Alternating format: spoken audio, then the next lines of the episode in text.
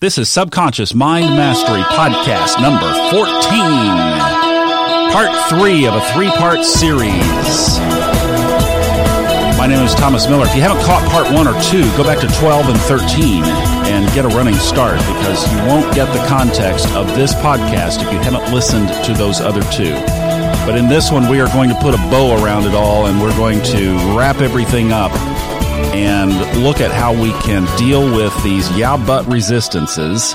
And the other big thing that we're going to cover today is how to deal with our identity, because it's those resistances, it's that yeah but resistance combined with the accentuation, I guess the enlargement of our self-ego, our identity, that keep us from what we want. So that's what we're going to unpack in this podcast, and I hope that this series has helped you understand a little bit better of how you got to where you are and why certain things have been the way they are when it might have been a little bit mysterious before. Because this is really, really, really huge. We build our whole lives around these perspectives that we've discussed. The world, according to me, is built on exactly what we've talked about.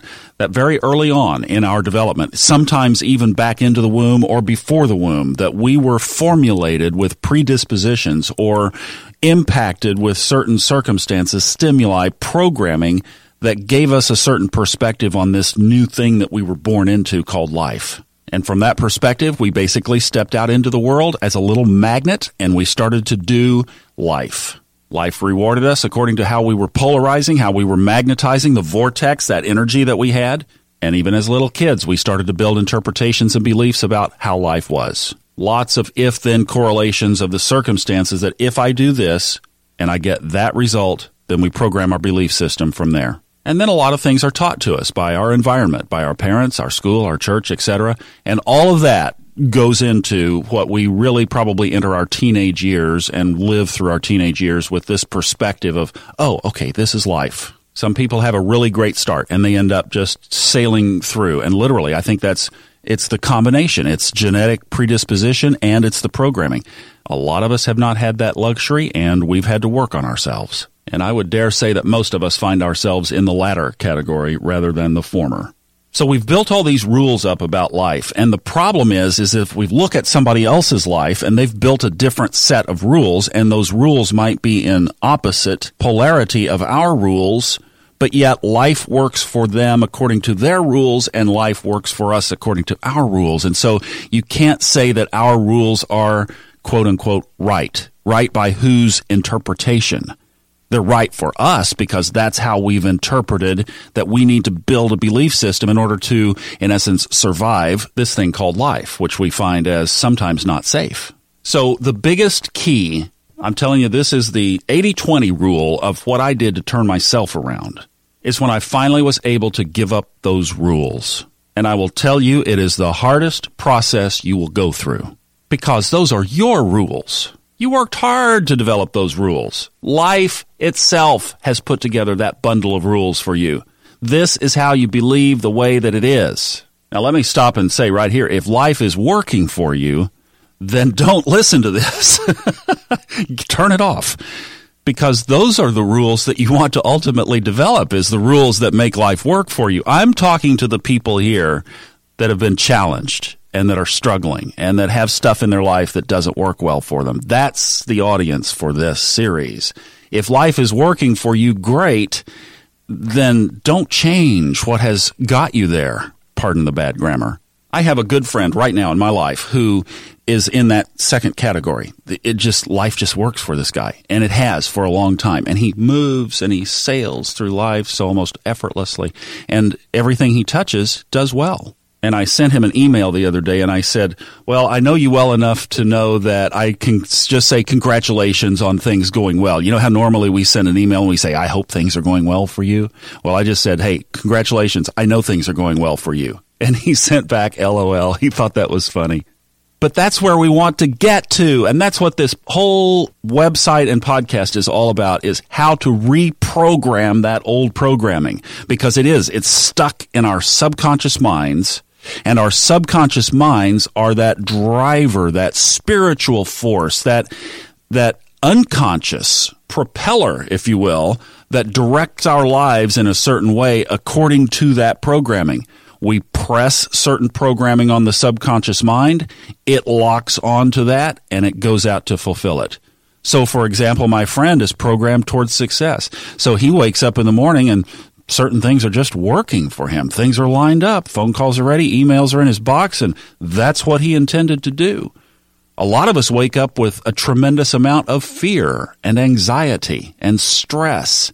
And our life unfolds according to that programming because our subconscious mind is fulfilling what our conscious mind is pressing upon it day after day, emotion after emotion. And this is where you have to guard every single thought that you allow yourself to hold in your mind. Thoughts can come and go. You can have a thought about, oh, that jerk driver, and then you can just let it go. And you go, no, no, no, no, I'm sorry, negate that. I didn't mean to say that. I bless that person. Hey, I hope they have a happy day. And you can, literally, you can, like a ping pong ball, you can have a thought come in and you can whack it back out. But there are other thoughts that we hold on to.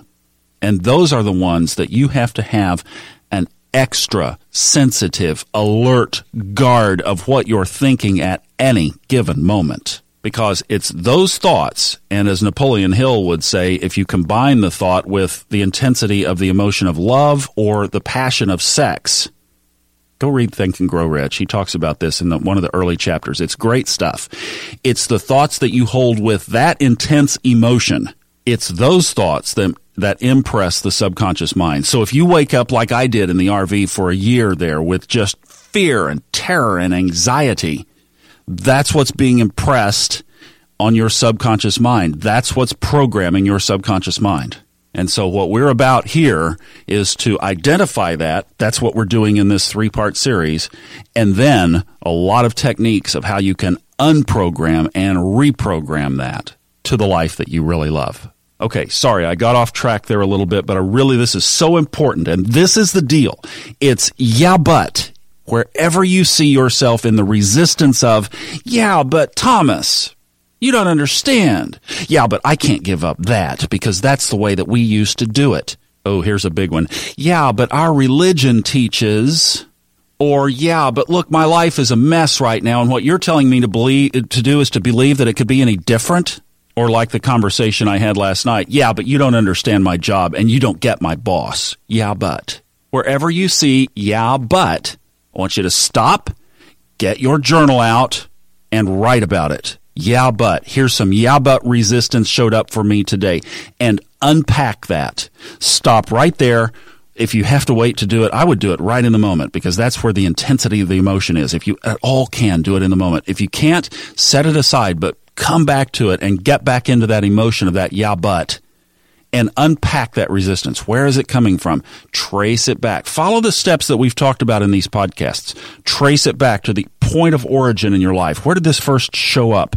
Ask yourself, why is this emotion so strong for me right now?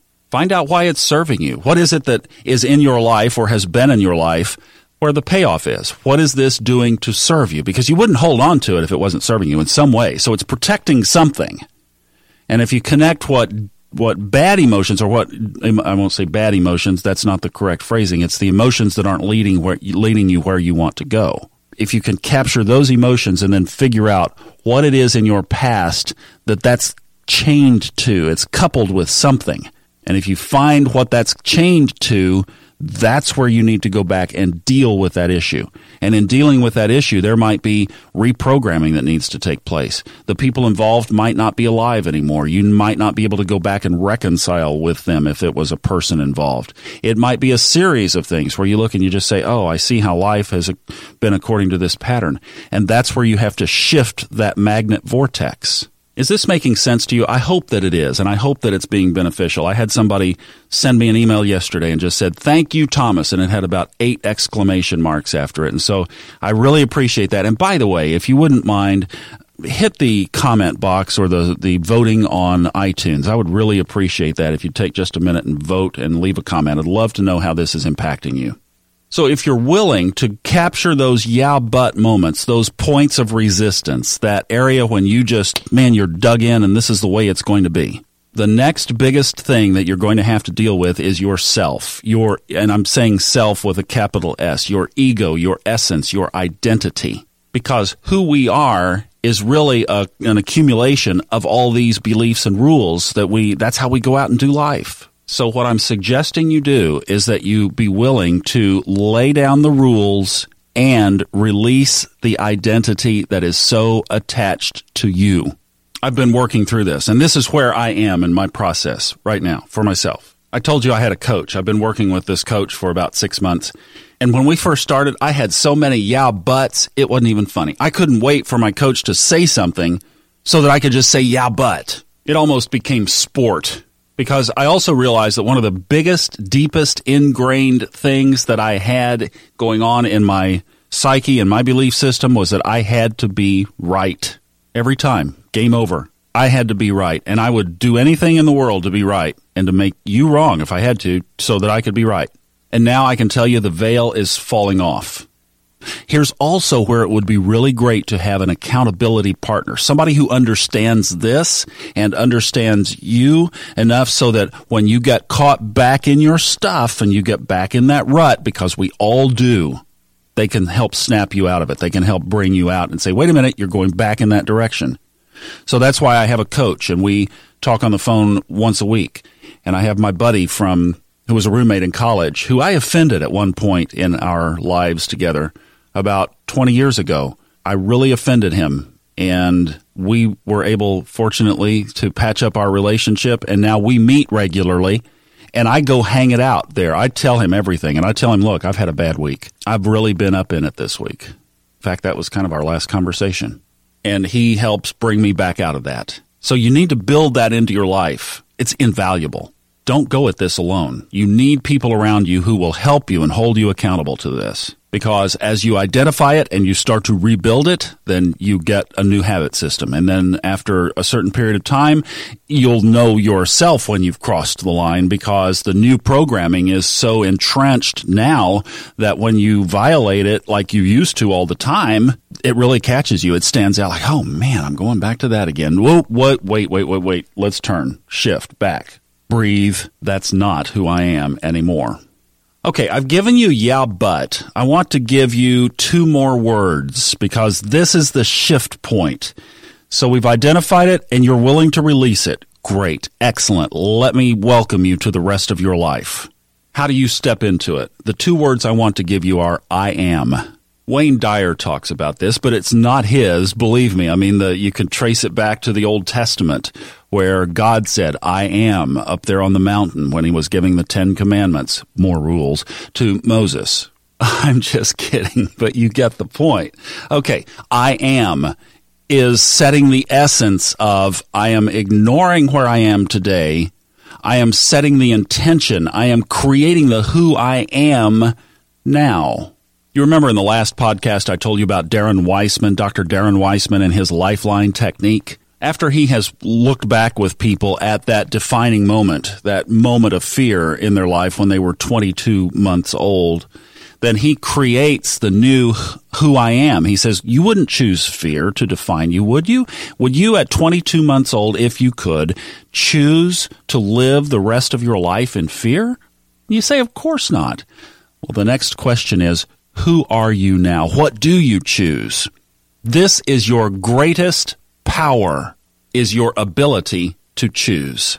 And so you say, I choose to be bold and dynamic, powerful and courageous. And in that Lifeline technique process that he does, he has people state that in a sentence. I am bold, dynamic, powerful, and courageous. And if you'll do that for yourself and say it with that kind of emotion for yourself, it's amazing how you feel. It just, it lifts you up. So what you're doing is you're creating an I am statement and putting it out there into the universe. You're saying, I am bold, dynamic, powerful, and courageous. Now, you might look around your life and you don't see bold or dynamic or powerful or courageous. You don't see the fruit of that. You don't see the presence of that. And that's where we say the other two words. Yeah, but. Yeah, but Thomas, my life is all messed up and you don't understand. I can't, I'm not bold and I'm not dynamic. And we let today's current circumstances dictate who we are. And so what we say is, I am my current circumstances. And that's that spin cycle that we never get out of. To make this work in your life, you have to say, I am bold, dynamic, powerful, courageous, when everything around you says otherwise. But this is where you are changing your identity. Let's say you want to be an author. So you would say, I am a published author. I am a writer. Now, what do writers do? Well, they write, right? So if you're saying, I am a writer, the next thing you have to do is take steps in the direction of being who you are saying you are. Because ultimately, isn't it the actions that we take that define the results that we get? And so if you say, I, I am a writer, not I want to be, you don't say, I want to be a writer. Want creates a gap because you're here, being a writer is over there, and there's a distance. There's a missing element between you and there, and that is a, a publishing contract.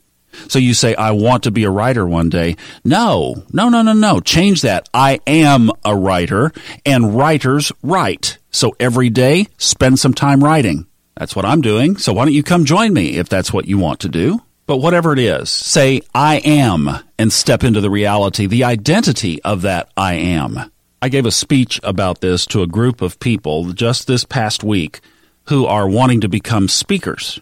And when I talked about stepping into the identity of being a speaker now, I said, think about if you could become, think about a successful public speaker who's doing it successfully. If you could step into their world, step into their identity, if you could become them, if you could have their contact book for twenty-four hours, if you could know what they know and have experienced what they've experienced, and you could own that identity, how would that change your perspective on everything? And then so much beyond that, how much would that change your actions of what you did every day if you knew what they knew? And if you had experienced what they'd experienced, if you thought the way they thought, it would completely shift your dynamic. Well, you can almost do that by taking on this new identity, by saying, I am a public speaker, and I'm successful, and I'm booked fifty-two weeks a year. And then what do you do? Well, if you're a speaker, speaker speak. And if you don't have anybody paying you to speak right now, Toastmasters is a great way to go get some speaking experience. And in the process, you're going to keep developing your I am a public speaker. What will happen is the universe will come along and support your I am statement because it won't let you hang out there by yourself for very long as an I am identity without coming along to support you to fulfill that. But do you see how carefully we have to guard our thoughts? Because if you say, I am a loser, I am fearful, I am someone who life just doesn't work for, or let's take a negative, I am too good for this, I am someone with too much experience to be doing this. Well, if you are, then why aren't you? See, we sometimes conjure up false I ams in order to cover up what isn't working in our life. And that brings us back full circle to lay it down. If you're willing to give it up, then you can rebuild it with a new I am. So create a new I am today that serves you and that takes you in the direction of where you want to go. If you say, I am love, I am a person of love, well, go find somebody to love today. Go find an animal to love today, but go find some expression of love that's new in your life.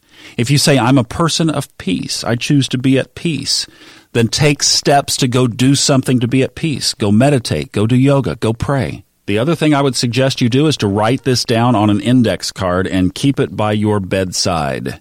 In fact, I would keep it in several places. That's what I do. I keep it in my car, and I keep it up on the bathroom mirror, and I keep it by my bedside. I keep it in a journal, and I have an electronic journal. So I'm kind of a little bit over the top. You know what they say, the acorn doesn't fall too far from the tree. But I've written stuff up on the bathroom mirror for several years now. And every day, I make sure that I take some kind of a step toward the identity that I've created. Even if it's five minutes, take some kind of action. So basically, this podcast series has outlined a lot of the major points that it took for me to change my life from this point to that. The comprehension, the understanding that I had to achieve in order to understand what I needed to change, and then some of the steps that I took to change it. And I hope it really makes a difference for you. If it has, I'd really appreciate it if you'd share it with your friends and leave some comments there in iTunes or on the website, or both. My name is Thomas Miller. Thanks for listening. Enjoy the journey. The opinions on this podcast are those of the host, based on personal experience only, and are not intended as medical or psychological advice. If you are experiencing symptoms that require professional treatment, please contact a licensed medical practitioner.